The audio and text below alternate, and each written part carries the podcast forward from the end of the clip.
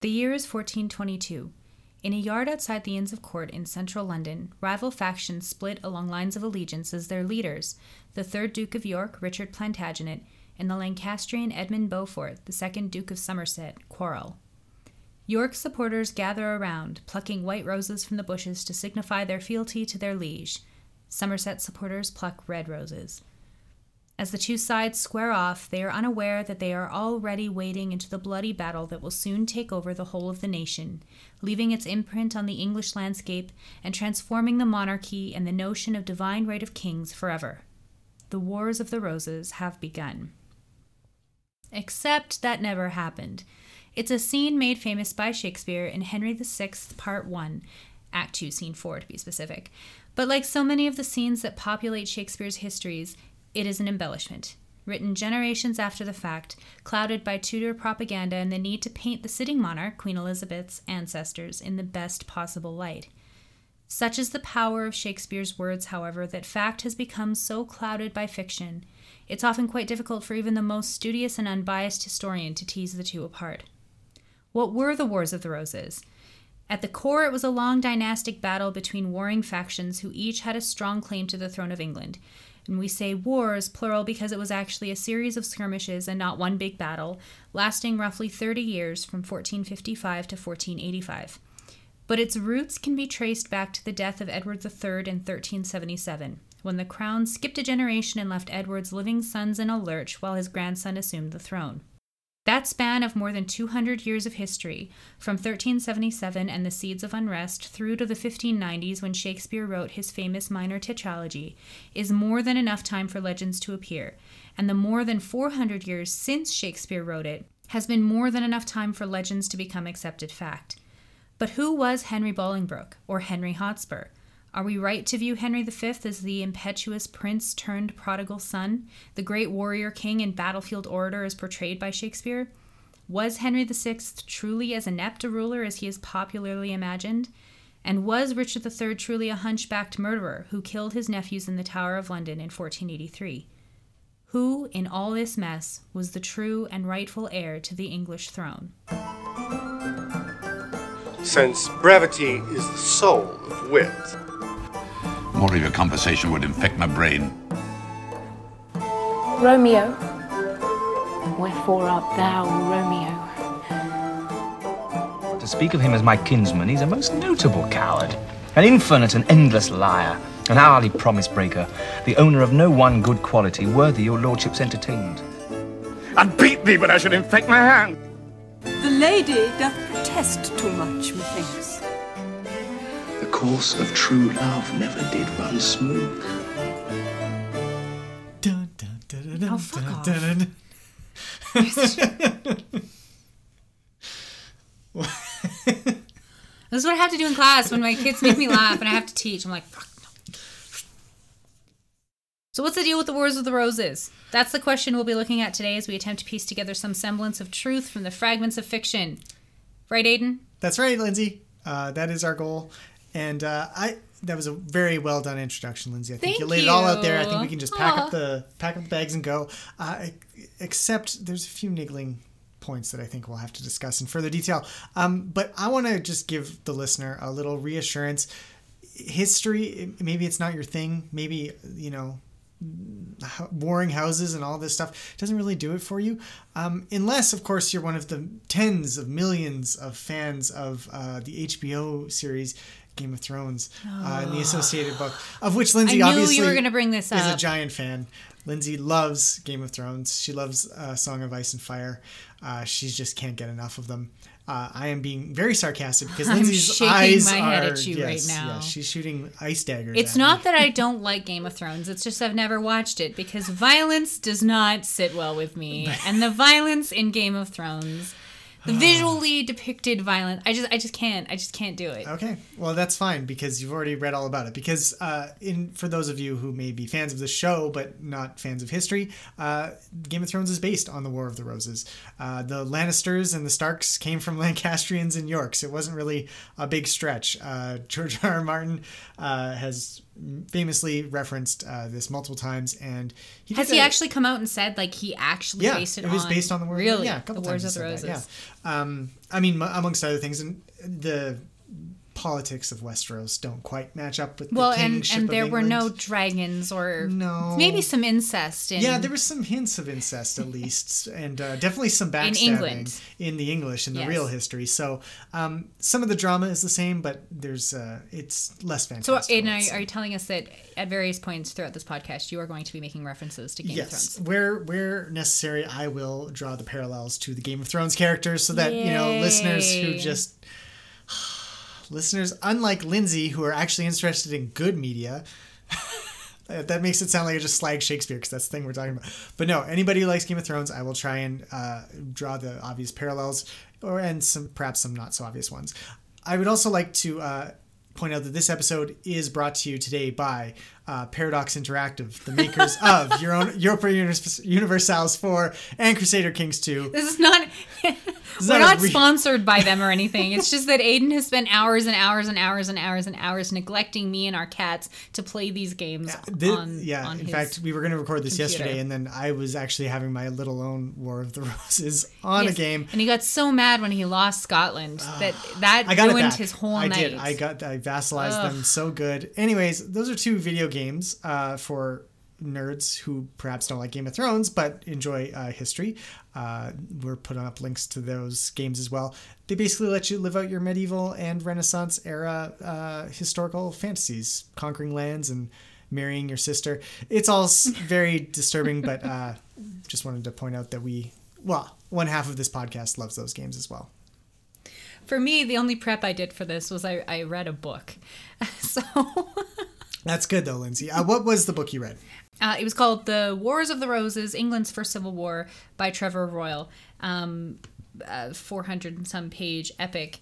Uh, going all the way back to the death of Edward III, leading all the way through to, well, really, the end of the book ends with the end of the Plantagenet line. Um, And the Rise of the Tudors.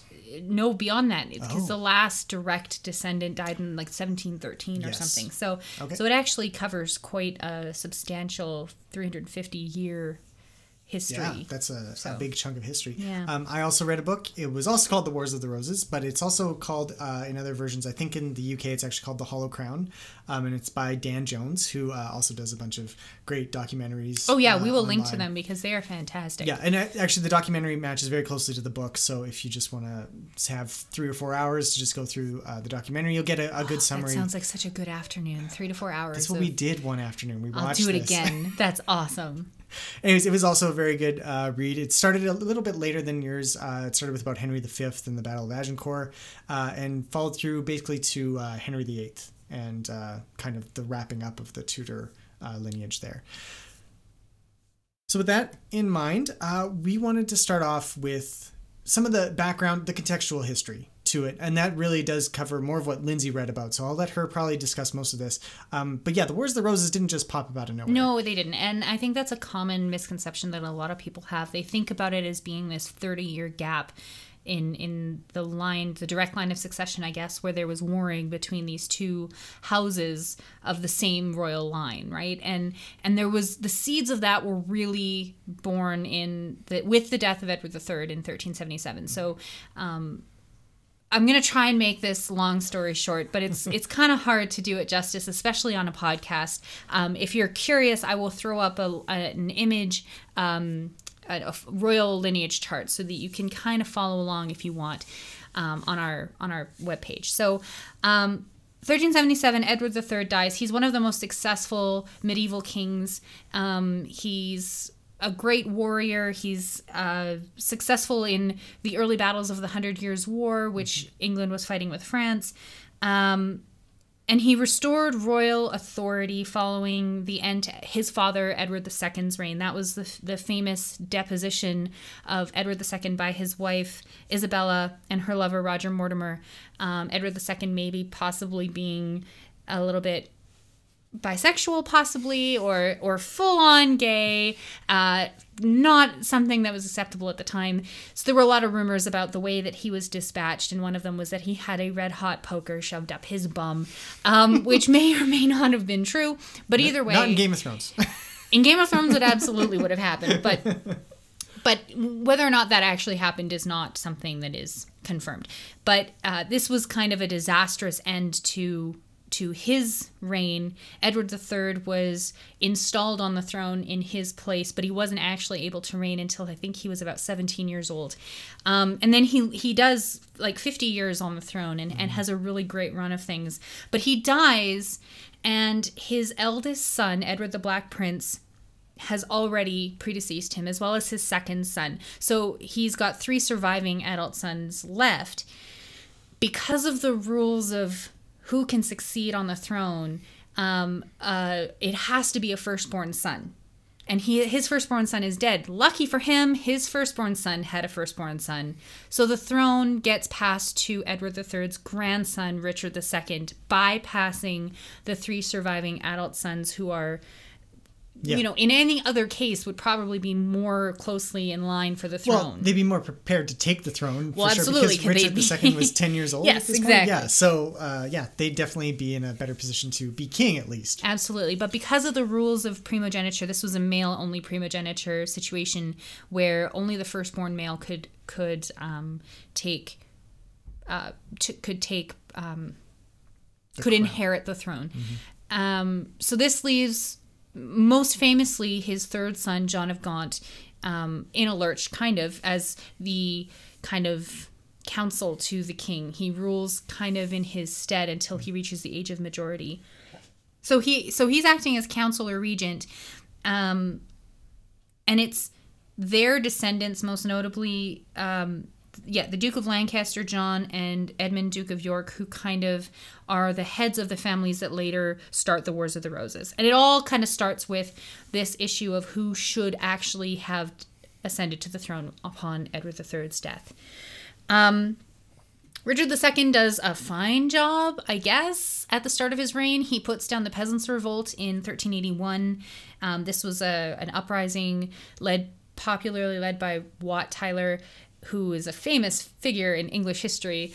But um, the the peasants revolted because they wanted more power, and Richard kind of gives it to them, but not really. And he puts down this revolt fairly spectacularly. He's only like 17 or 18 years old when it happens, right? And um, and things are going pretty smoothly I, I guess for the for the first little bit but eventually he he kind of butts up against parliament and against his own nobles and lords around him um, he he ends up not being able to get enough money from parliament to sustain his coffers and the, his expense his expenses i guess and um, he surrounded himself with people that his lords notably his own uncle one of um, edward iii's sons don't agree with these people. So they kind of approach him and say, "Yo, like let's let's take this back a step." And he agrees initially, but eventually he comes back and seeks retribution against this this group called the Lords Appellant, who um, he he famously either exiles or executes them um, in, in the end. But this is sometime later in, later on in his reign. Um, and then yeah, so under the merciless parliament, which was 1388, is when he he kind of accepts the Lord Appellant, Lord's Appellant um, Demands. demands, and then reigns sort of through that until 1390s when he kind of begins this this tyrannical reign that lasts until 1399, which is when he is deposed in favor of Henry IV. And it's interesting how Henry IV comes into into play because. Um, as shown in Shakespeare's play Richard II, he is exiled after a I- was it a jousting match or something? yeah, or a duel or some, some the sort. Duke he of wanted to fight somebody. Yeah. Yeah, and uh, and it, rather than allow them to go through this, Richard just exiles them both, and this is kind of what kicks off the the events that lead to Henry Bolingbroke or Henry, the future Henry IV, coming back and taking the throne. So we have a king being deposed again, which is not something that happens very often in English history. I think it, it had happened a few times before this, notably with, you know, 1066, Harold Godwinson being uh, uh, deposed in favor of William the Conqueror Well, yeah. deposed, yeah, killed. it's a fancy yes, way of it's- putting it.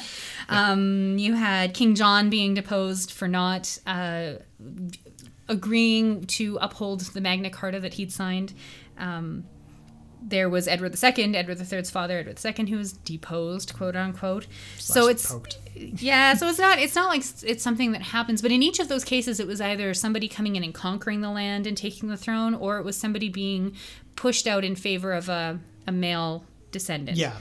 And someone close in line, and it was it Yeah, was like a son or a brother, yeah, right? Yeah. In this case, it's a cousin who Yeah. comes in, who has a, a strong claim, but it's a claim through the third surviving son of Edward III, not the firstborn son. So um, this is where you have the kind of the seeds of doubt that start to creep into the whole thing. Um, so Henry IV comes in he reigns for a little while kind of an unsteady reign. It's not he's he's fine but i mean if you've deposed a king you're always going to be looking over your shoulder. His son henry v has a much stronger hold on the english monarchy and the throne itself because of the fact that he's the second the son of a deposed or of a king who deposed another king. Yeah. so he's a little bit more secure but he also has great success on the battlefield. And so i I mean famously right the battle of agincourt um, so so that's going well for him and then he has a son who reigns from the age of what nine months henry VI uh, ascends to the throne yeah, and that's and where it really starts things getting fall messy. apart when henry VI comes to the throne Yeah. So, uh, as you mentioned, Henry V, great king. Everybody loved him. Uh, even somehow, some of the people he conquered in France, uh, famously, you know, marrying the daughter of the the the king uh, of France, and thereby potentially making uh, his son, uh, Henry VI, uh, king of both England and France. he was he not the only king to hold that title Yeah, officially I think so. did henry yes. V ever hold it No, because he was going to let uh, I don't remember. It was one of the Charleses, I think, Right. was the king of France, and he But was an older he- man, and he yes. knew, yeah, so he knew he would eventually, when he died, the the title would pass on to either Henry V or Henry his right heirs, right right? so henry the sixth So Henry VI. Um, but the problem with Henry VI is that he was a very terrible king. He was the opposite of his father in almost every way. Uh, foremost, I think, obviously, uh, is the warrior component. Uh, whereas Henry V took a much smaller army and basically conquered France, uh, Henry VI had a position of extreme power over uh, France and had the much stronger army and uh, still managed to lose it all back. well except for calais Yeah, he kept one tiny sliver. That's great. Um, but that's that's a that is a problem, and we'll get into that a little bit more. But uh, the much bigger problem was just that Henry VI, by all accounts, was not a very bright man. Um, they described him as simple-minded, easily swayed, completely uninterested in matters of state, and he was even prone to bouts of mental instability. Let's call them. Yeah. Uh, so he he would have bouts where he'd just go uh, catatonic. Catatonic. Yeah, just completely freeze. One at one point it's for 18 months, which is in the story. We'll get there too. Um, but the big this problem of Henry VI not being an active king is really the entire impetus for uh, the Wars of the Roses. To draw my first Game of Thrones parallel here for you, Lindsay, uh, it's kind of how Robert Baratheon was a terrible king, um, and when he died, uh, well, it's it's a little different because Robert Baratheon had no real legitimate children because Cersei was having incest and all that. Anyways, point is, uh, when there's a power vacuum at the top of uh, monarchy, bad things happen, and that's what happens uh, here with Henry VI. Is he's a living empty Power king, vacuum. Yeah, exactly. I guess the the thing about having an empty vacuum of uh, at the, the throne is, I mean, there were rumors that Henry, because he was so he was so devout and he was so religious, it's he didn't even like the idea of nakedness or Yeah, nudity. yeah. So how could he have conceived his own son? There were rumors that his own son, uh, Edmund Edward, I think it was another Edward. Yeah. yeah, uh, was not legitimate because how could he possibly have, you know, but that setting that aside, I mean, he was uh, the son of a Valois. The Valois were a famous family in in um, in, France, France. And they suffered from a, kind of a genetic mental instability that plagued uh, Charles VI. Um, his mother didn't have it, but it's possible that he had it because the catatonia that he lapsed into has been looked at by modern scientists and, and psychologists and people kind of suspect that he may have been schizophrenic or mm-hmm. that he had some kind of mental illness. So mm-hmm. it's not like he was a bad king by choice. They were just it's one of those genetic lottery type situations that you're king and you don't that that's part of the genetic lottery, but also you're suffering from some kind of maladaption or malformity or something that that is just isn't going in your favor. So I kind of feel bad for Henry VI Yeah. to get saddled with this, but but he wasn't a great king. No, and- so and, that's that's one of the hard things reading the histories about him is that he seems like just a nice, simple guy. Like Mm-hmm. he was, he would basically do whatever the last advisor would tell him to do. which I think is hilarious. It's like Donald Trump. Are we going to, Um, Yeah. Uh, in, in 50 years or 150 years, say, oh, Donald Trump seemed like a nice guy? He just went with the last thing that anybody ever told him. Uh, of course, he only listened to you know one half of the country, but that's another thing. But uh, yeah, like Henry VI, he was he was as you mentioned very pious, just a, a stand up guy. Apparently, just the he would give you the clothes off his back because he really didn't care much even for being a king. There's a period where he gets deposed that we'll get into, and it seems like he was just as happy not being king as being king. Like Yeah. as long as they treated him fairly decently, he was an okay guy, right? Wasn't that the point where, where when he was reinstated as king, he had to have new clothes made for him because Yeah. he was wearing just terrible clothing, not befitting a king? Yeah, So he was just like, yeah. yeah. guys, you know, let's let's chill. Yeah, it was well- probably more serious than that, but But it's Anyway. true. And I mean, uh, you brought this up uh, when we were talking, Lindsay, that uh, this is a problem across Europe uh, at this point in time because there's Yeah. so much inbreeding. I mean, look at the on. Habsburgs Yeah, the Habsburgs are the and those noses and the the chin. I mean, we're only a couple of centuries away from Charles V, and that chin is enough to conquer Europe on its own, which it almost did. So, I mean, there is there is just a constant thing, and this is one of the problems uh, with. Well, it's uh, inbreeding. Even though they had, you had to get a dispensation from the Pope in order to marry someone who Yeah, you were blood enough. related to Yeah. to avoid uh, consanguinity. yeah. It still happened, and of course, even people did get married without that papal dispensation. So, I mean, the and I- if you look back through the the you know royal houses across Europe, they are all related to one another. It's hard to avoid it even today. Yeah. You know, you got to go outside your own gene pool Yeah. to to find That's Thank why- yeah, goodness it's- William and Harry went way outside, Way like, which thank is goodness. just better for everybody. I Better think for we're all in agreement. Um, but jumping back to uh, Henry the the sixth, so th- this problem doesn't rear itself immediately though, because I mean he's nine months old, as Yeah. you mentioned, Lindsay, when he becomes king of both England and France somehow. Um, so while he's a child.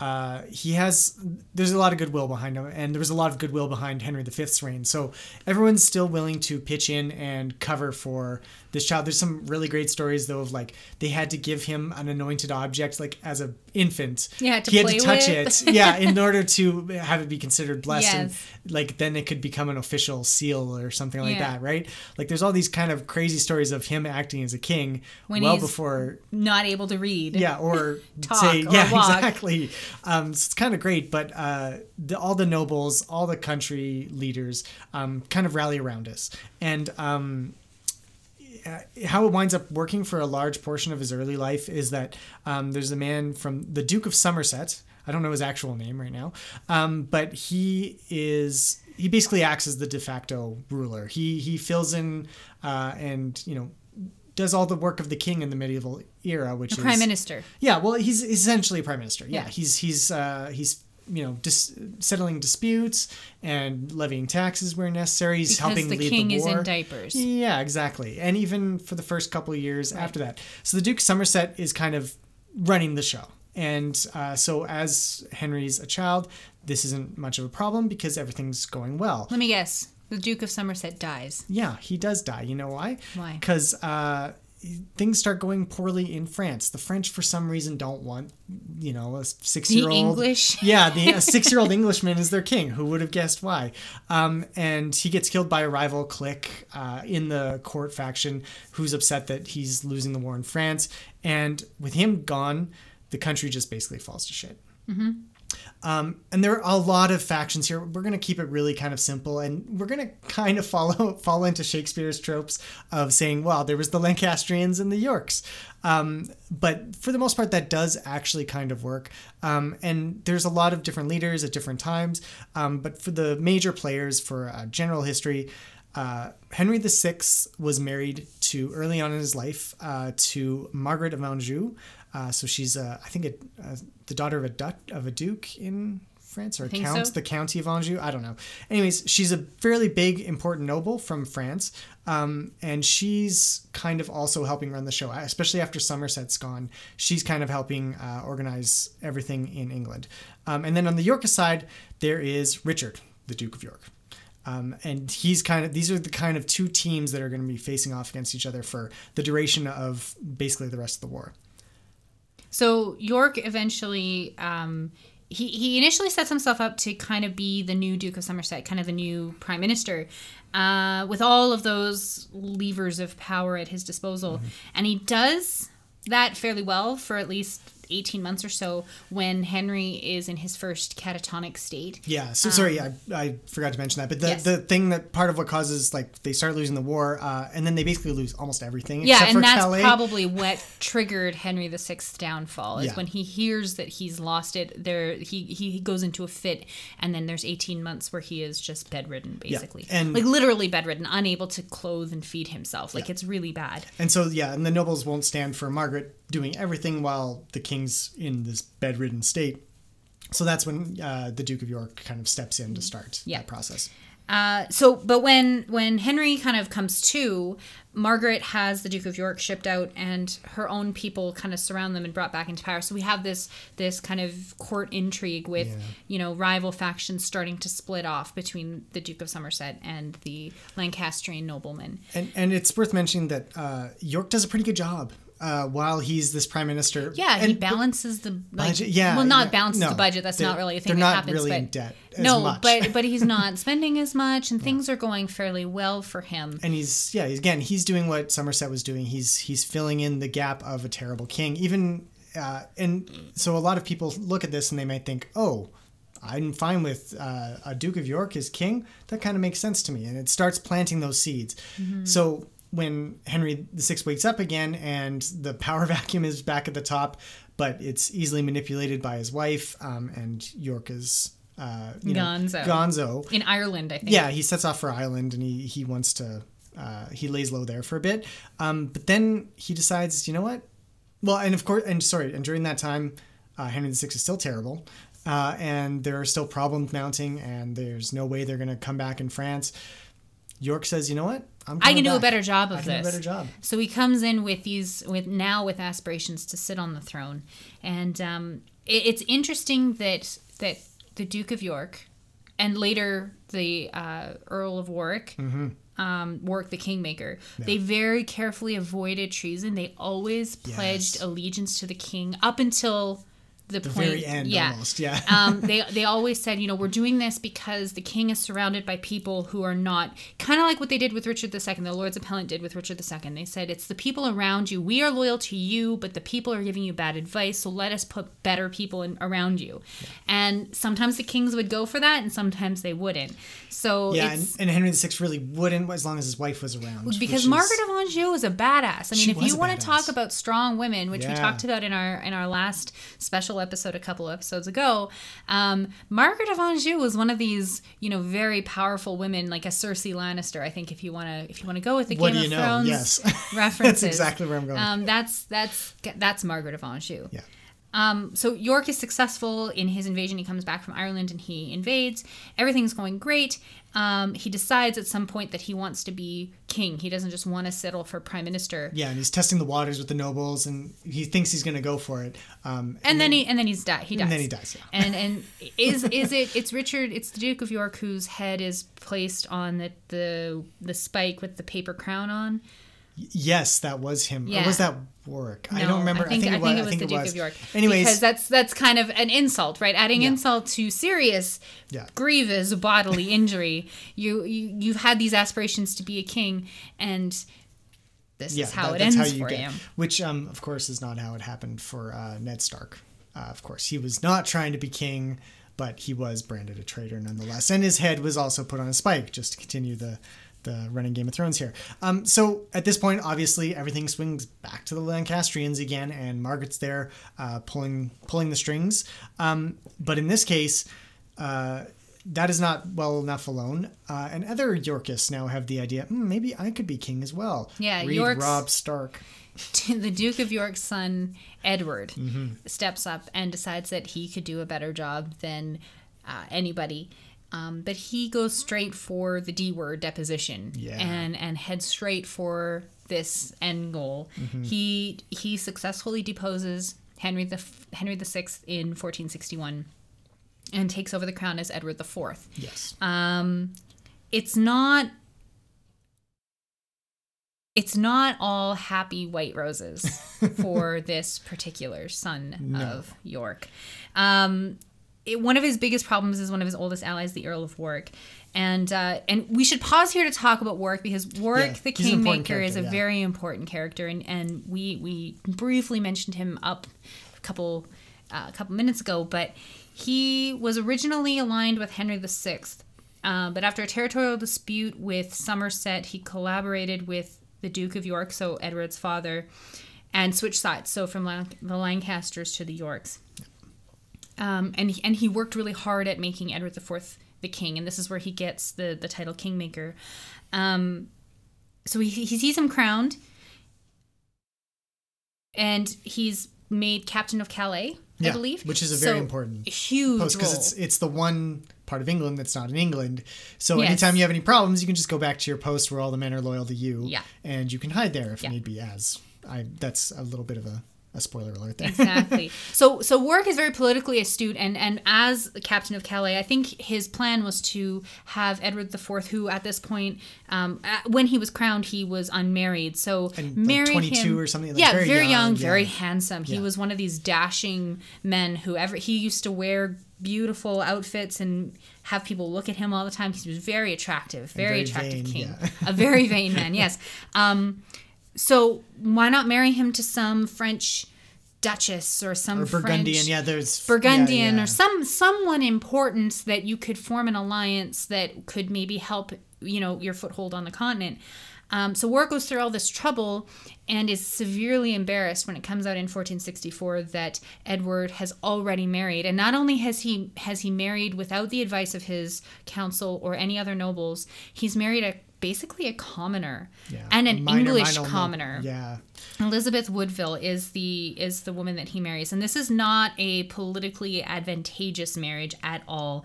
Um, the Woodvilles, so Elizabeth's family, are notorious for their social climbing, and Elizabeth herself, as queen, begins to manipulate the levers of power for her own gain and for the gain of her family. She marries off her siblings and cousins to various noblemen and Important puts them in families, yeah. important positions. So that that has to have rankled Warwick quite a lot because um, he's spent all this time arranging, and in fact had successfully arranged a marriage that now had to be broken because the king had married someone else, and he didn't even know. And he's one of Edward's closest advisors. Well, put him on the throne. He was one of Edward's closest advisors, and that's part of the problem. I mean, the the marriage is definitely a turning point, but um, at least in Dan Jones's book, it was very clear that um, basically Edward had been benching uh, Warwick for a Yeah. couple years. Like he he'd given him all these huge titles after he'd taken the throne and rewarded him handsomely, um, but he kind of sensed that Warwick was perhaps just in it for the power. Yeah. Um, and so he started, you know, just un- not heeding his advice quite so much, looking to other people for for input and so forth. Um, and then this marriage comes and just wrecks all of Warwick's plans for internet for international diplomacy. Basically. uh, and yeah, so Edward's kind of in trouble after that. a little he? bit and and of course because warwick is so upset by this he switches sides again and works to put henry VI back on the throne of england which he does successfully for a very brief period in 1470 um, up until his uh, henry's second deposition in 1471 so he reigns for another year um, this is now we're, we're well and truly good and deep into the wars of the roses um, warwick doesn't survive much longer and is uh, Yeah. killed at the foggy Battle of Barnet, which is one of those One of the big ones. one of those big battles in the Wars of the Roses that we'll talk about a bit. But um, he meets an unceremonious end. But he had made two men king, one for the first time and one for the second time. But he he he deserves his title as kingmaker, and I think he's one of those important figures that just shows how being politically astute and smart about your alliances is what actually gets you places. It's Yeah, not it's not necessarily about having the biggest army or, Or- the best, as yeah. we'll see with the Battle of Bosworth, having the the advantage, the home field advantage or the upper ground. and and least of all important is the claim to the throne. It's Yeah, really just about who you can make happy. Yeah, if Warwick wanted Aidan to be king, I'm sure that he could have made Exactly, Aidan I could have been- He could have made me king. Yeah, he could have made our cats king. possibly, yeah. Maybe not. I don't know. Not not not not Nico. She's too dumb. Um, but anyways, uh, and this is really sorry. This is just to jump in here. Sorry. Uh, this is my favorite bit in the whole story because it is so Game of Thronesy. Because you have to remember what Warwick's kind of path was. He was starting out, uh, you know. Just to, we're going to use the Game of Thrones references. He started off uh, working for the Lannisters um, as a minor minor noble. Then he switches sides to the the Starks, and he gets Robb Stark all the way to the Iron Throne, claims it, and then when Robb Stark starts pissing him off, he goes back, finds Cersei, who he just deposed out of her throne, uh, and you know works with her to go back and try and claim it again, and is successful. Yeah. And then loses it again. Yeah. And that is just like that is a crazy journey for one guy to go on on this throne, and it just lays bare that you know the only thing anybody cared about at this point in time was was power. Yeah. Um, it had nothing to do with any sort of high-minded anything. It was literally just, well, I want to be able to do everything. I feel, I mean, like Warwick is called the kingmaker, but I think he probably had designs on the throne for himself. It's possible. To some respect, in some way, right? When he put Henry VI back on, uh, at one point, I think Dan Jones mentioned that, you know, there was obviously going to be another power vacuum, um, but this time with most of the country still being royal, uh, loyal to the Yorkists. Um, what was Warwick's game plan? Well, he was probably going to try and control Henry VI entirely and act as king, uh, just like Somerset had, and just like Duke of Anjou or Margaret of Anjou had. So it was really just I, I love that that whole story, and then he dies terribly, and it's it's great. Yeah. Um, so Edward IV reigns from 1471. The death of Henry VI comes at some point in there, and it's it's kind of unclear how he dies. It's said in the in the official accounts that he died of melancholia, but Yeah. um, that is probably Yeah. shorthand for he was killed by some guard in the Tower of London because that's how kings were usually dispatched. They weren't beheaded; they were starved Yeah, or something. or yeah, or quietly disposed Yeah. of somewhere. Yeah. So Edward IV, and and he, probably by Edward IV, obviously. yeah. So Edward IV reigns from 1471 until his death in 1483. In his later years, he kind of got fat and lazy, and Yeah, well, very he- likely died of a stroke brought Yeah. up brought about by poor health, poor eating, poor diet, exercise, all of that. he was he was a major horn dog too. Apparently, Oh, I mean, this is why this is the famous story of why he married Edward uh, Elizabeth Elizabeth, Woodville. Woodville. Was because she wouldn't sleep with him until he until he married her. Yeah. and he was that desperate that he said, yeah. So she must have been quite a looker. But um, yeah, this was his vice. I mean, everybody. Otherwise, people regarded his kingship as a very positive one. He Yeah. was he was a good king, especially after the horror that was Henry VI's incompetence. Um, he was the kind of monarch that the medieval uh, king realms, sorry, were looking for and Yeah. they were used to. Uh, so he had his vices and they led to his death, but he was remembered generally as a good king as far as kings go. One of the interesting things about Edward that always struck me is that he was he was so keen to give people the benefit of the doubt. Yeah. whenever someone again and again. yeah, Yeah. whenever someone double crossed him like when warwick initially um was you know he, he, yeah, he raised in rebellion. yeah Went to Calais and basically Edward forgave him, I think. He yeah, like, no, "Oh, it was it was after the the whole thing putting Henry back on the throne, trying to put Oh, Henry okay. back on That's the throne. That's right, yes. That, that he was just like, yeah, you know, we're good. Yeah. Of, of course, probably in his heart of hearts, they weren't. But I mean, the fact that he that he was so open to forgiveness, even if it was just on the face of things, that's kind of interesting. Yeah, he did it a couple times. um, He did it with his brother, his his, own brother, brother. too. Yeah, also rebelled against him twice. Yeah, and, you know, and it was only on the second time that he was like, "Yeah, you know, I can't afford to have this happen again," and had him uh, yeah, executed. executed But- after a mock trial kind of thing. Yeah. So I mean, it's it is uh, it is it is an interesting. Uh, sense of how the inertia of the country worked that there was a terrible ruler and they sought out basically this much better ruler Yeah. who also had a claim to the throne it wasn't Yes. as clean cut as henry VI, but it was a claim um, but what happens when edward iv dies lindsay Edward IV dies, and his son, Edward V, should have been Edward V, um, is only 12 years old. Too young to reign on his own, and so is placed ostensibly under the care of his uncle Richard. Good old Uncle Richard. yeah Um, so, one thing I'm not clear on is whether or not Edward V was actually Edward V. I don't I think he's titled as Edward V because But he he was never he was never coronated. and coronated and never wore the crown. I don't think so, but I think they still count him as the fifth. because the, Edward VI was Henry VIII's son, and so that that had to have that that would have to mean that there was an there was Edward a V. fifth. That would make sense, even if he wasn't officially sitting on the throne. yes. Yeah, we'll go with that. Yeah. But Richard, his uncle Richard, the Duke of Gloucester, is um, put in charge of his care or assumes the care. It's it, Yeah. It's an interesting one. The the actually the Dan Jones documentary about the Richard III period of this is is a great watch on its own because he kind of tries to take you through things from the viewpoint of Richard III, who is wants to avoid a Henry VI situation Mm-hmm. Yeah. with this new son. Yeah.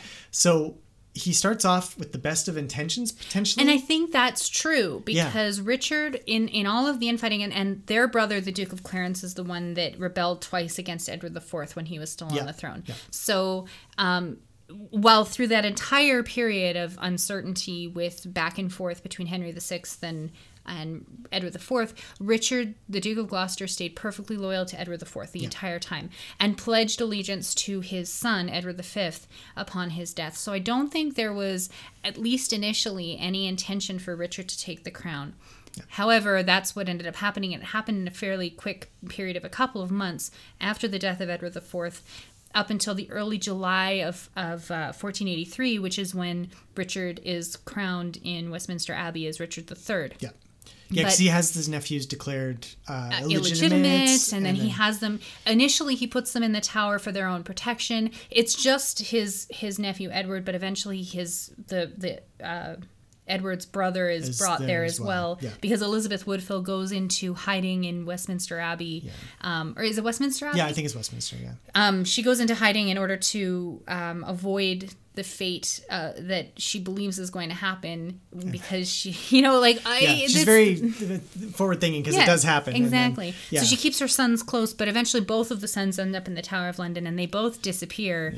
And nobody to this day knows what happened to them. Although 200 years after the fact, um, a, a cask of bones was found buried at the bottom of a stairwell, which is where the common account was that these. Yeah, these Poor boys were princes murdered, were yeah. buried. Yeah. So it's the the princes in the tower, these poor lost princes in the tower, likely murdered on the uh, authority of their uncle Richard III, um, which is the famous story that everybody knows from Shakespeare. Yeah. Um, probably happened. Richard was the only one to gain from their deaths. Yeah. So it's it's very very likely that he had them murdered. And there was a confession from one of his associates after Um, Yeah. Richard III had died and stuff, but it's probably conf- Well, and, coerced and so as forth, we'll yeah. see, everything that happens after this is clouded by the Tudor myth making and Yeah. and the storytelling that the Tudors like to tell about themselves to legitimize their own claim to the throne. But um, but either way, Richard III sits on the throne for a mere two years, twenty six months, I think, before um, a, a long lost Lancastrian relative Yeah. named Henry Ish. Tudor Ish. comes from France to uh, take the throne. throne. And this is one of those fascinating things that that happens. He's he's born of um, a Yeah, mother. Let, us let's talk about the the parentage of, of Henry Tudor. That's what I was gonna do Okay, before you well, interrupted I, me. I'm just going to start it from the top. So the, the the line starts basically with um, the Henry the sorry the wife of Henry V. After Henry V has died, uh, she remarries a Welshman named Owen Tudor, uh, and he's um, he's a noble. He's not you know peasant born or anything like that, but he's a Welshman. Like he has no real relation to anything. Um, and she uh, she marries him and has two more sons, uh, Jasper and Edmund. Edmund, um, and Edmund in turn has a son named Henry. So uh, literally, uh, Henry Tudor, who comes and claims the throne of England here, has a claim through his grandmother, um, whose only claim is that she was married to a king. She has no. Well, she actually does have a minor blood connection as well, because Yes. she's also a great granddaughter of John of Gaunt, John of. Gaunt, going all the way back to that Edward III Yes. drama. Um, so she has a minor bit of English uh, royal blood, I she guess. has French royal blood. She has French royal blood. but blood. on his father's side, there's nothing. He was a, a page to the king. He Yeah. was a his, his grandfather Owen Tudor was was nothing much at all. Yeah. Um, as the the English like to say, a bit of rough is how you might call Owen Yes, Tudor. yes. So so Henry Tudor's claim to the throne is very, very shaky, and to Almost put it to put yeah, it mildly.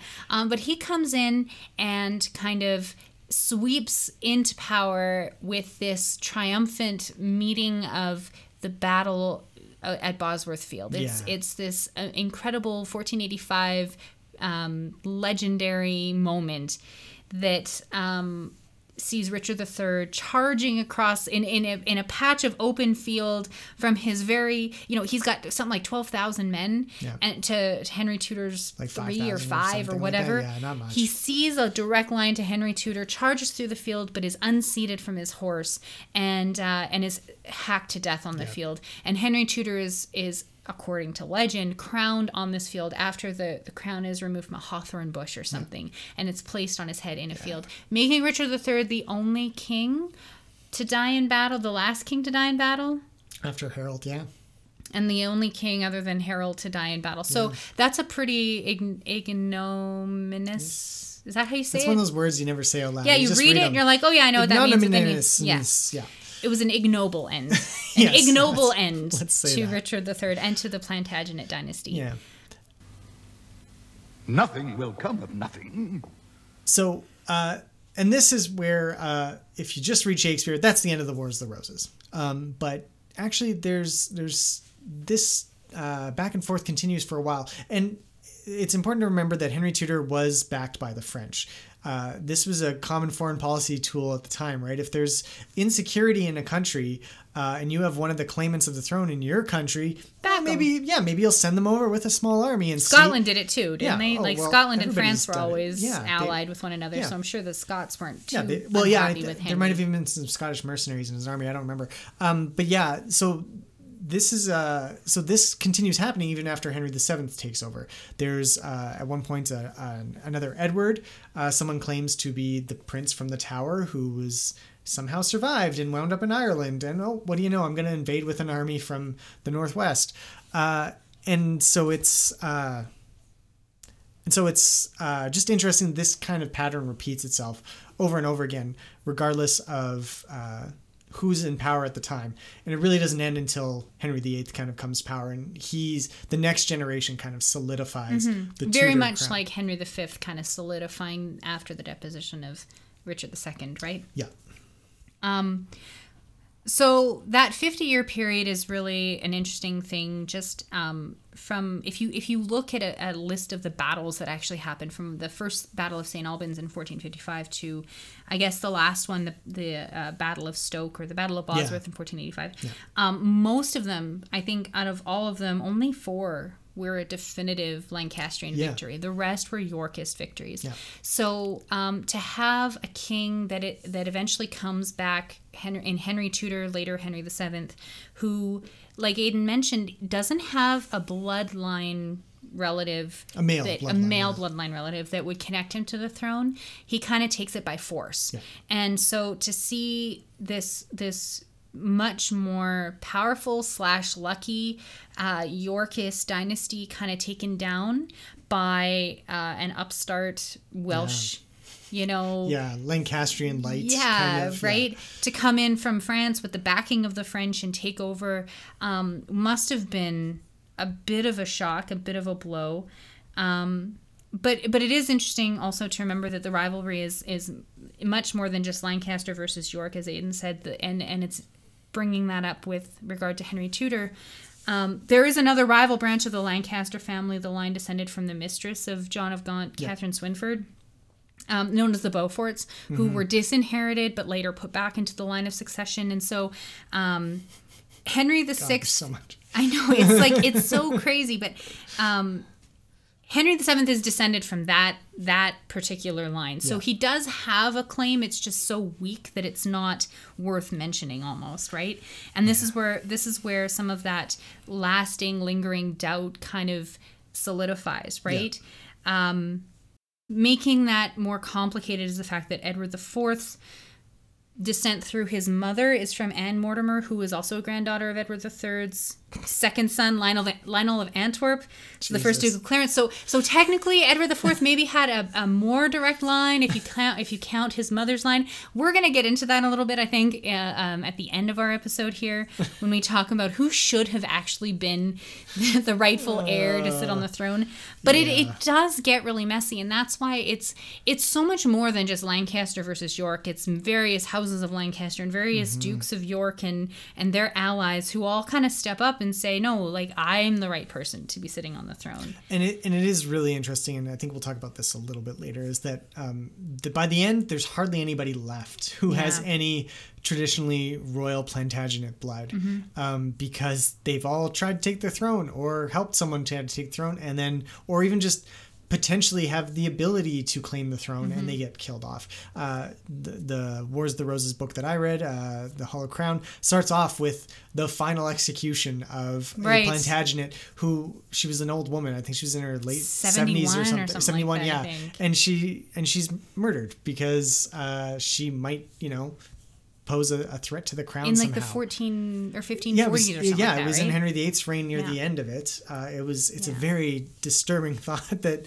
that they were this concerned about. Um, Lancastrian uprising, yeah, right? yeah, even at this late stage. Um, the other thing that's kind of a I don't, I don't know if I'd call it a misconception or if it's just something that is popularly um, assumed, but that the Wars of the Roses kind of took over the whole country. Yeah. And at first, it really was just a dynastic squabble. Mm-hmm. But as these battles started to kind of roll out across the country, I mean, starting with the first Battle of St. Albans, which was literally fought in the streets of St. Albans. Yeah, it was an urban war, which Very is very much un- so. uncommon. Yeah. um, you end up having where wherever these marauding Yorkist or Lancastrian armies were marching, the people in their path would end up impacted, and um, the the people who were fighting in those armies eventually didn't even care about York or Lancaster. They're just like, you killed my father.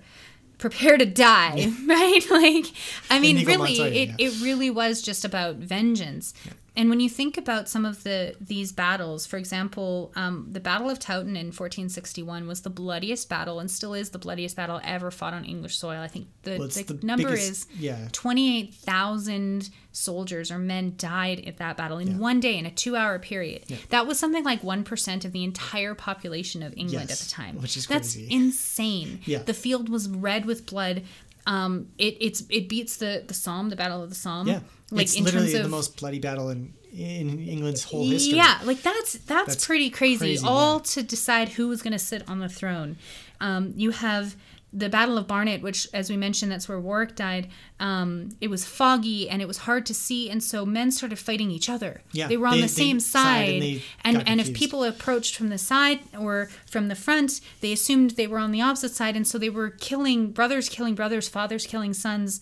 Um, the Battle of Tewkesbury was where um, the the first and last time that a Prince of Wales died in battle. Yes, that's that was right, yeah. Henry VI's son died in battle Yeah. at Tewkesbury. So I mean, these were these were incredibly bloody battles. They were harsh battles. They were involving the people, um, especially if the people were living in the town that the camps decided to fight nearby. Um, so these, the, it was, it wasn't like, it wasn't like World War One or World War Two in terms of the impact on the local population or um, on the, the people in the English military. Civil War is Right. was far more dangerous for them. But, but it was impactful and i mean a lot of these places i think there's a field where the the, the people um, the losing side left the field so quickly they dropped their clothes and everything as they were running. And the field to this day is called lose coat field because of that. I mean this is something that is it's deeply embedded and imprinted on the english landscape. So um, it, as the first civil war and it was england's first civil war it is very impactful. It's not surprising that shakespeare would choose this period to write you know eight nine plays about yeah, right? basically, yeah. And and just to, just to jump on that, uh, it is kind of the end of the feudal medieval period for Yeah. England. It, it's after this that, especially with Henry VIII uh, and the Reformation and Anglican uh, Church coming in and everything, it is it's it's the start of that Renaissance, that uh, Enlightenment uh, era really begins after that, and this is the last kind of blood feud um, turned large scale for a crown. Um, Excepting the, the Civil War in the well, 1660s. I mean, the, but- yeah, the Civil, the 1640s. Civil War was about a group of nobles trying to take over Yeah. all rulership as for for their own purposes as a caste or as a group, Yes, not yes. necessarily for oh, I want to fight for uh, what's Yeah. his name over there? Yeah. what was his name? Charles? No, the other guy. Oliver Cromwell. Oliver Cromwell. They didn't want to go fight for Oliver.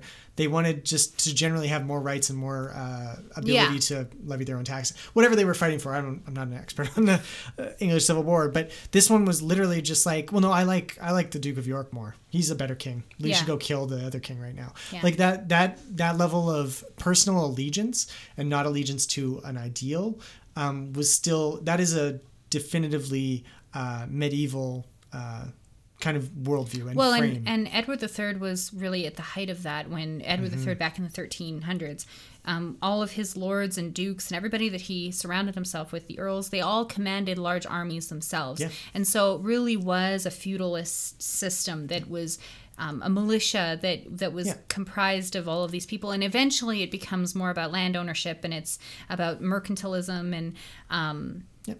sorry, mercantilism. Okay. Um, and it's it's all of this stuff that this other stuff that comes about that leads into um, Elizabeth's reign and the, the things that come out of that with you know in terms of the trade and the Dutch East India Company and thing other Yeah. things that make money for the crown that that nobody is really not that nobody is concerned with it but it's just it's less of an issue Yeah. right it's just we want good governance so that we can make money Yeah, yeah, exactly. And and uh, this is actually one of the things that I know you're not a huge fan of Game of Thrones, and I'm not harping Ah, on this say it, point. just say it, but it Aidan. is it is a very good representation. I, I feel of of um, the way that these Games of Thrones, uh, games for the throne, were played amongst nobles who played with their their you know the armies were made up of peasants and you know minor nobles who were willing to fight and die for their their uh, their liege lord.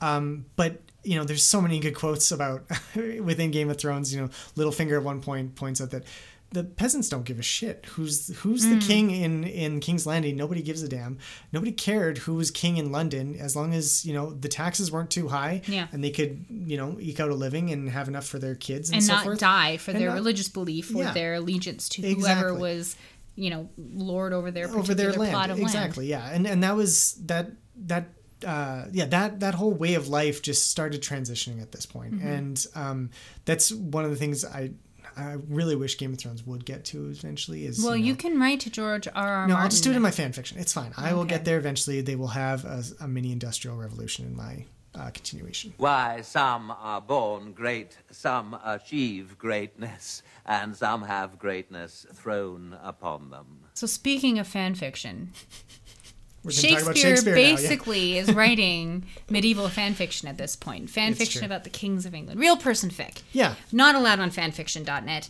Um, he he wasn't working with the same sources that we have today. No, or obviously not, not. obviously not the same sources, not the same caliber of source. Well, yeah, or have- not even the same.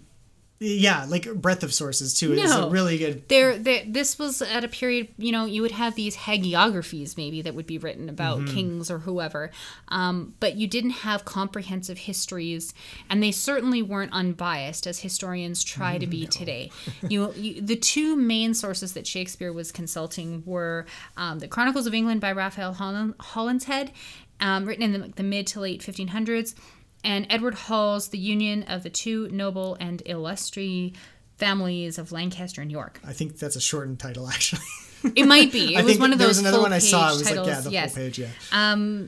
So and, and on top of that, you have this new Tudor dynasty with a you know Henry VII being a usurper, um, and then Henry VIII and Elizabeth I really trying to cement the legacy of their family.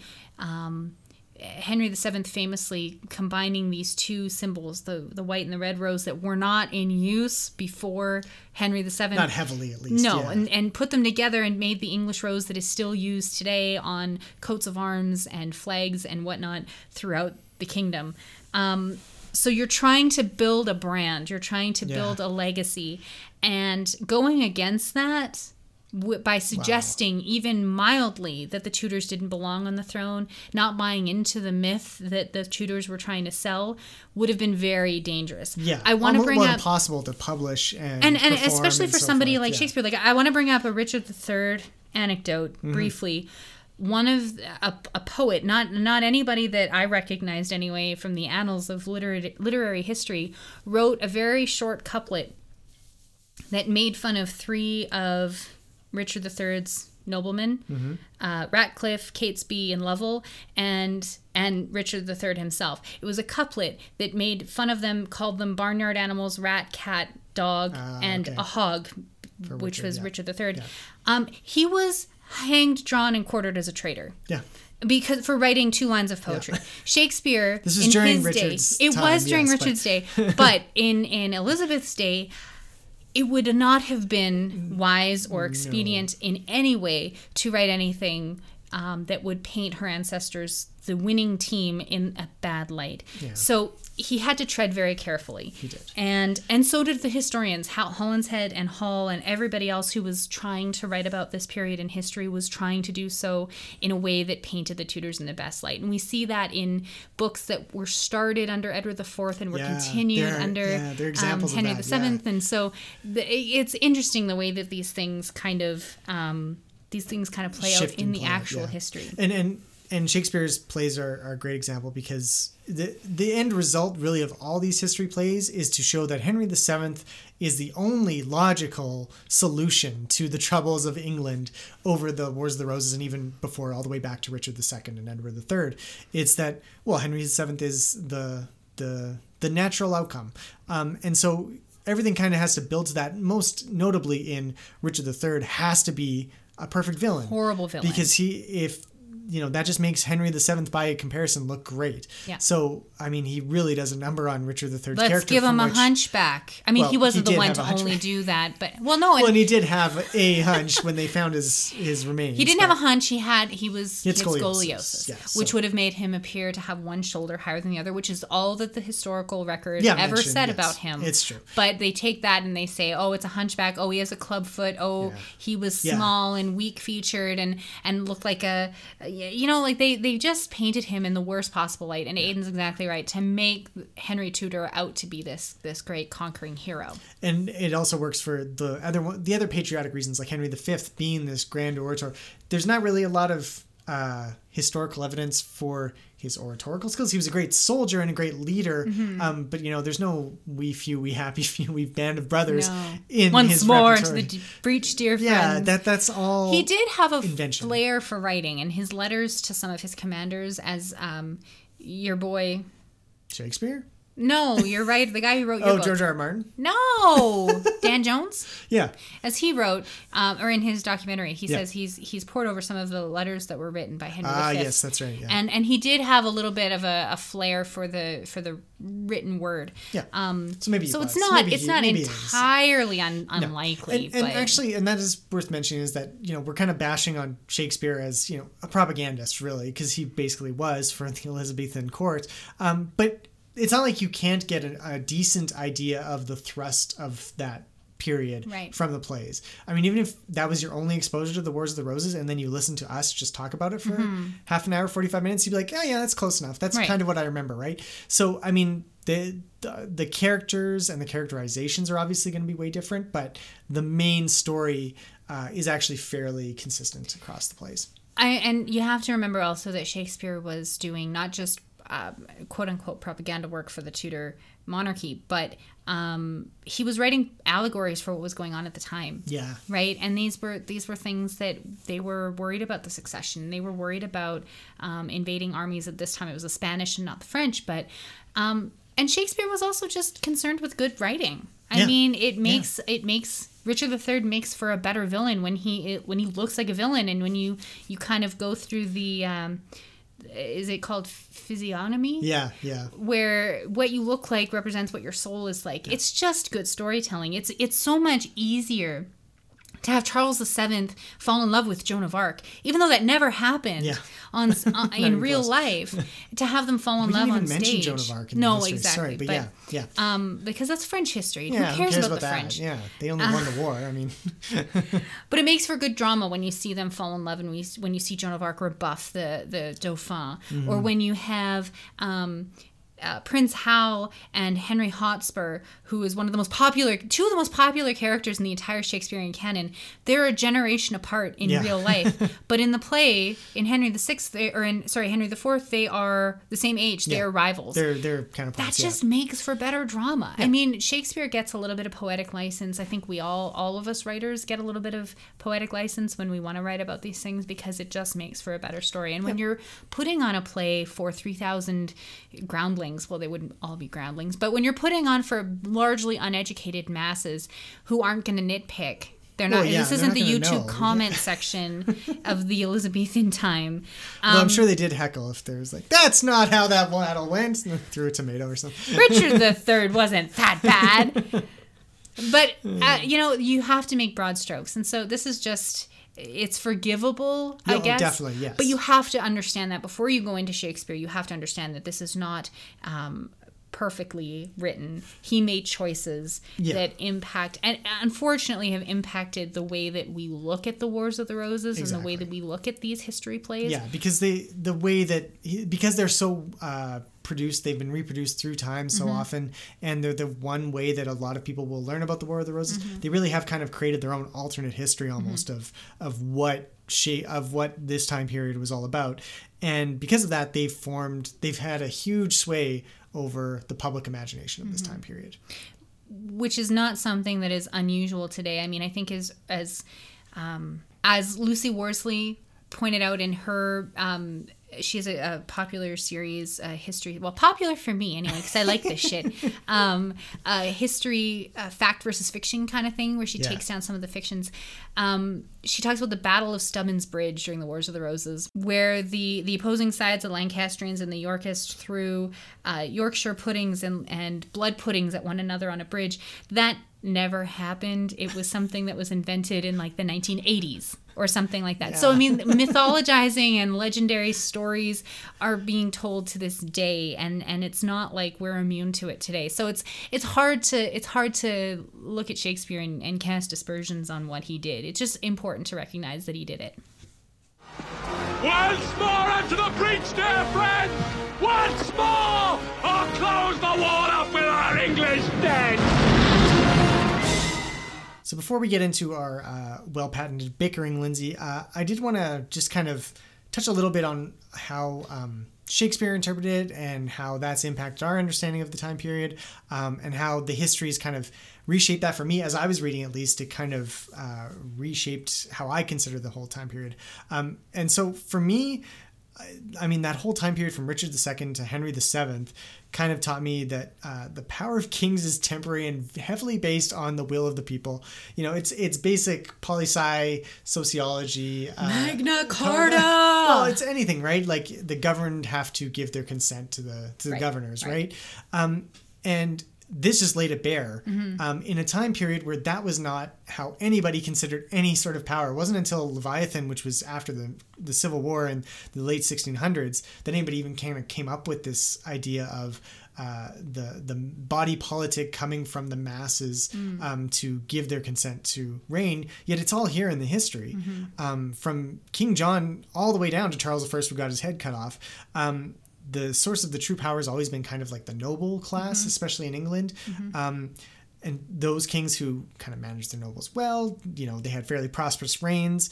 Um, and those who didn't always face the reality that, uh, I guess, like William the Conqueror basically had a big family, and there were always a ton of uh, branches on his family tree, and all at any point, any of them could swing over and take it, take back the crown, right? Um, and that's what led to that, you know, the murder of that seventy-one-year-old woman. uh, Yeah, you know, Margaret fif- Pole. Yeah, Margaret Pole. Uh, it's just it's such a a telling. Uh, instance, I guess, of the fact that everybody was kind of aware that that's where actual power came from. Um, but However uneasy they were with the idea of usurping the power, deposing an anointed king, and I mean, uneasy where uneasy is the head that wears the crown, right? I mean, it's especially when that crown was stolen from a king who had the unwashable anointed oil of God on their head. I mean, you they can't just cut it off again. Like, well, yeah, but I mean, it's it's just the the anxieties were always there, even when that. And I can only, you know, when you talk about the masses and everything, Like it, it definitely was not. Um, I don't think it was far from their minds that the power they had was not something, at least anymore. After Yes. Richard II, it seems like that Well, was a turning point. yeah, that, exactly. That anybody could be deposed and anybody could sit on the throne. You, you know, Henry VII did not have the greatest claim. He had hardly any claim. Yeah, So, but he but he did it. But he did it. and then he reigned peacefully because that's what people wanted. Yeah. Um, and again, I'm sorry, I can't help it, but this reminded me so much of Game of Thrones uh, because the the show and the books especially are so aware of the disparity between the medieval kind of understanding of where power comes from from gods or god in the real world case uh, and the actual reality of it comes at the end of a sword Mm. uh, based on who has the most of them or you know dragons i guess um, and so uh, it's really really interesting to me as as an example of um, that disparity in action and i think in some ways the the game of thrones series and the books do a better job representing uh, what the reality of that must have felt like to the people in that situation where they they have to pay maybe not maybe they do actually believe in in divine right of kings and and holy blood like they have in uh, game of thrones you know uh, the red woman can take blood and kill people with royal blood and so forth. Uh, you know like they, they might believe in that and might even hold some sway over their lives but in they always took the actions that they felt were right to do a very kind of humanist materialistic understanding of the world. Henry vi is a shitty king. We need to replace him with a good king. And that was really what the wars of the roses kind of wound up being about. Um, and uh, so i think when we get back to shakespeare on that um, you get kind of you're kind of in this in between space where Shakespeare kind of you you feel reading his history plays that he's aware of that uh, I guess dichotomy or um, conflict between you know the the pull for power and you know humans basis needs to just rule over one another and also give their consent up up to their monarch uh, versus the Tudor propaganda aspect. So it's kind of in this this interesting uh, kind of synthesis of these two different viewpoints in the Shakespearean text, which is really, really interesting. I think if you wanted more of the realistic how it actually was, you can go to George R. R. Martin uh, and take his thing. If you want to see kind of the higher idealized version, you can go to Shakespeare. And they're both really good at, at uh, expressing different ways of looking at that. To be entirely fair, though, I mean, HBO does have a really big budget. So if they're doing anything really well, I think if you just throw money at the problem. Uh, yeah, okay, that's it. Yeah, No? yeah, no. You should really read the books. They're good, Lindsay. Have it be coward! So now we get to the fun part of the episode. The fun part. The bickering. Yes. Um, we we kind of questioned what kind of bickering we could have on an episode like this because we're we're dealing with historical topics and the history maybe is kind of settled on this. Can you debate history? I don't Well, know. we're about to find out, We're gonna we? find out because the question we've decided to tackle is who should have been king, Henry the Sixth or Edward the Fourth? And I'm I'm going with Edward the Fourth. Honestly, All right, I think Lindsay, I think Edward the. Fourth Explain to me why you're wrong. that's that's quite haughty of you. um, well, aside from being uh, haughty is a good a good word to use because Edward IV was a haughty McHotterson. As far as I can tell, um, he was quite a good looking king, and I'm gonna I'm gonna go for the good looking guy over anybody else any day of the week. Wow. Okay. Um, but I think the fact that he had this, um, it, when you go back to Edward III and you look at his sons, um, yes, his elder two sons died, but they they the lines didn't die with them. Yes, it died with Richard II for sure, but his second son Lionel Duke of Clarence had this this other line through his daughter, yes, through his daughter Philippa, but um but his I guess what was it? Uh son great great great granddaughter Anne Mortimer? Great granddaughter? if you're going back to great granddaughters, Lindsay, it's not a strong claim. I gotta say. No, it's it's still a claim. Descent from the the second born son is better than descent from the third born son or anything beyond that.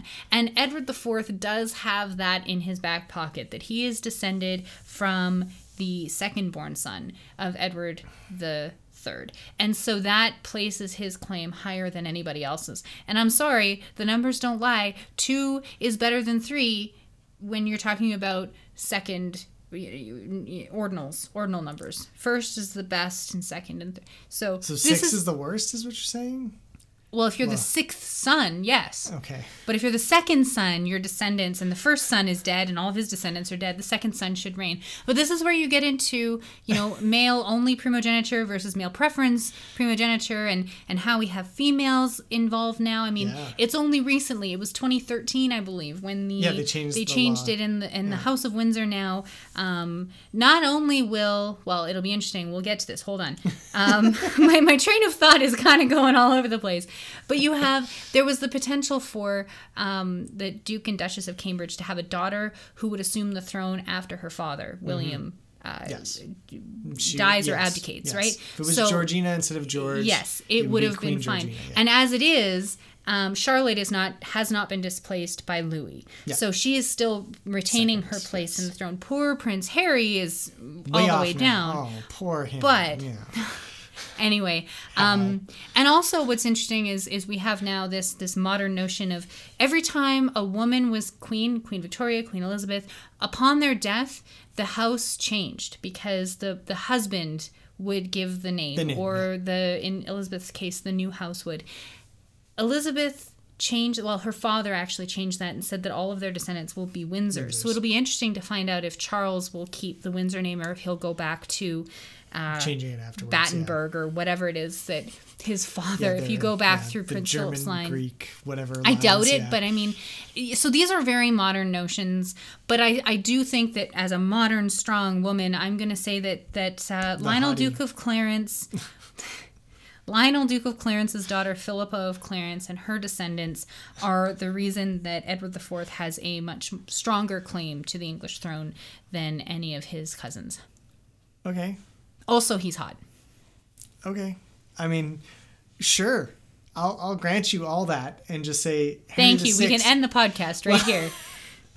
I really don't have much more to. I mean that that's a very reasoned, considered argument Thank about you. multiple lines of dissent, glad which is all tape. bullshit, of course, all because uh, once again, that's not why anybody should be king. A king should be made because they have the will of the people underneath them to rule, uh, which Henry VI, by all means, did not have in the least. So how Uh, can you argue that he should be sitting on the throne? because there should be no king is basically what i'm saying at so having a bunch of nobles come together and decide like hey you know what you go handle the war in france and we'll look after tax policy and we'll cover you know any public works that need to be done and you guys can go train that's how uh, a much more reasonable government was done. So that first 20 years of henry VI's reign perfection in my So- mind. so he you- was he was, and there was a strong woman in the background there. You should really like that. I Lindsay. do. I Margaret really do Anjou like was that. Margaret Anjou was my girl. she was she was hitting it for for her country so her newfound country she was french she was helping the english monarchy survive this terrible It's a real kumbaya moment right there. exactly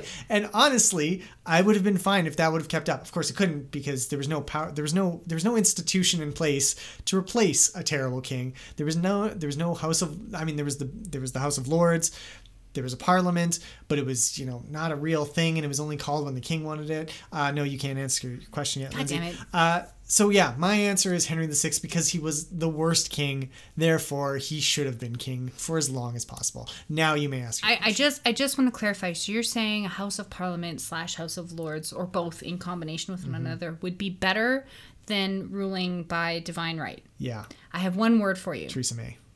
That's two words. My one word was Brexit, but you you Okay. kind of Yeah. ruined my moment there, you asshole. But yes, let, do we want to turn this into a Brexit podcast? Uh, yeah. What what do, you, what do you think the chances are? Elizabeth just comes in and says, "No, you're not leaving."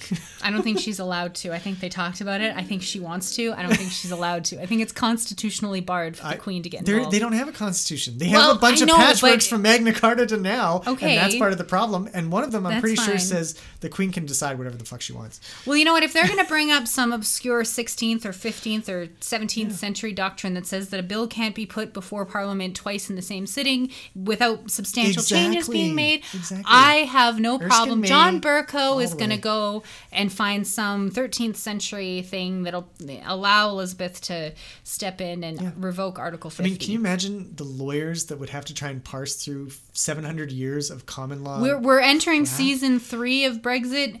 Uh, I mean, by the time season twenty comes on, I- no one's going to be watching. It's going to be like General Hospital, right? But but I'm willing to let it ride out because I'm. You're there for the drama. I mean, This it's great. okay, so uh, when Brexit happens or whatever, and this podcast is suddenly this episode of this podcast is suddenly very outdated, we're Yeah. going to listen to this and cringe that we allowed this. to Yeah, it might even happen happen before we air this one, actually. It so we who might end up cutting all this, but for now, I enjoy the Brexit commentary. Parting such sweet sorrow that I shall say good night till it be morrow.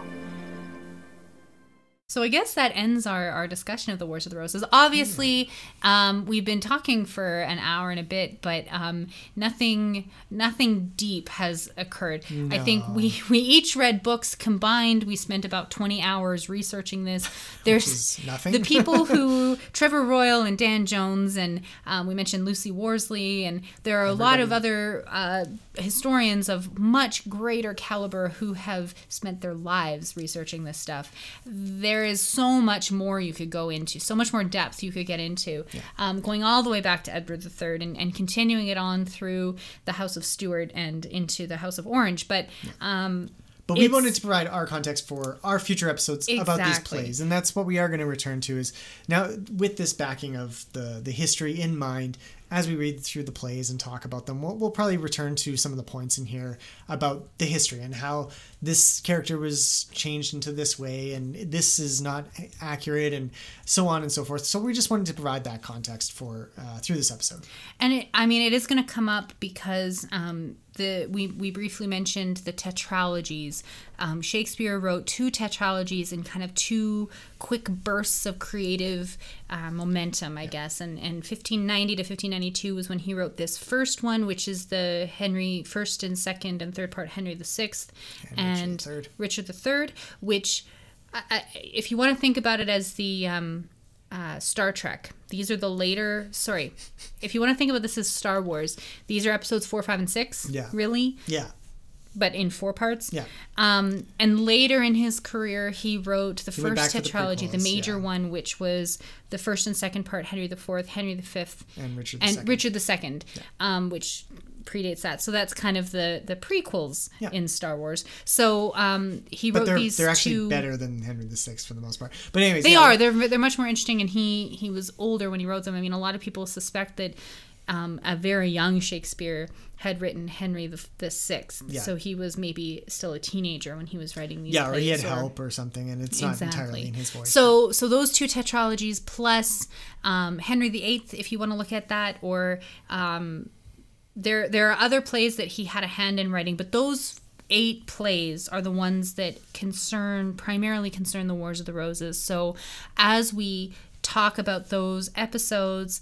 Uh, or sorry, as we talk about those plays, you can refer back to this episode or um, seek out some of your own research. The two books that we read, we would highly recommend that. We'll throw them up, links to buy those on our um, website, um, as well as some of the YouTube documentaries that we watched that we found particularly interesting including one that that may challenge the idea that the Windsors should be sitting on the throne of England at all, which yes. all has its seeds back in the Wars of the Roses. It's such a juicy part of the English history. Indeed.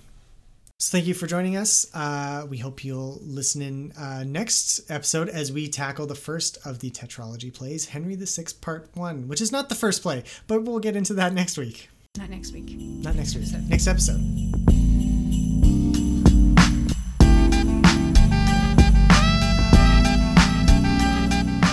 You can find all our episodes on iTunes, Spotify, Podbean, YouTube, or wherever you get your podcast fix. If you want to tell us what you think of Shakespeare, his plays, poems, or any of the topics we discuss, we'd love to hear from you. You can contact us on Twitter, that's at the BixPod, On Facebook at facebook.com slash thebixpod, or by email at thebixpod at gmail.com.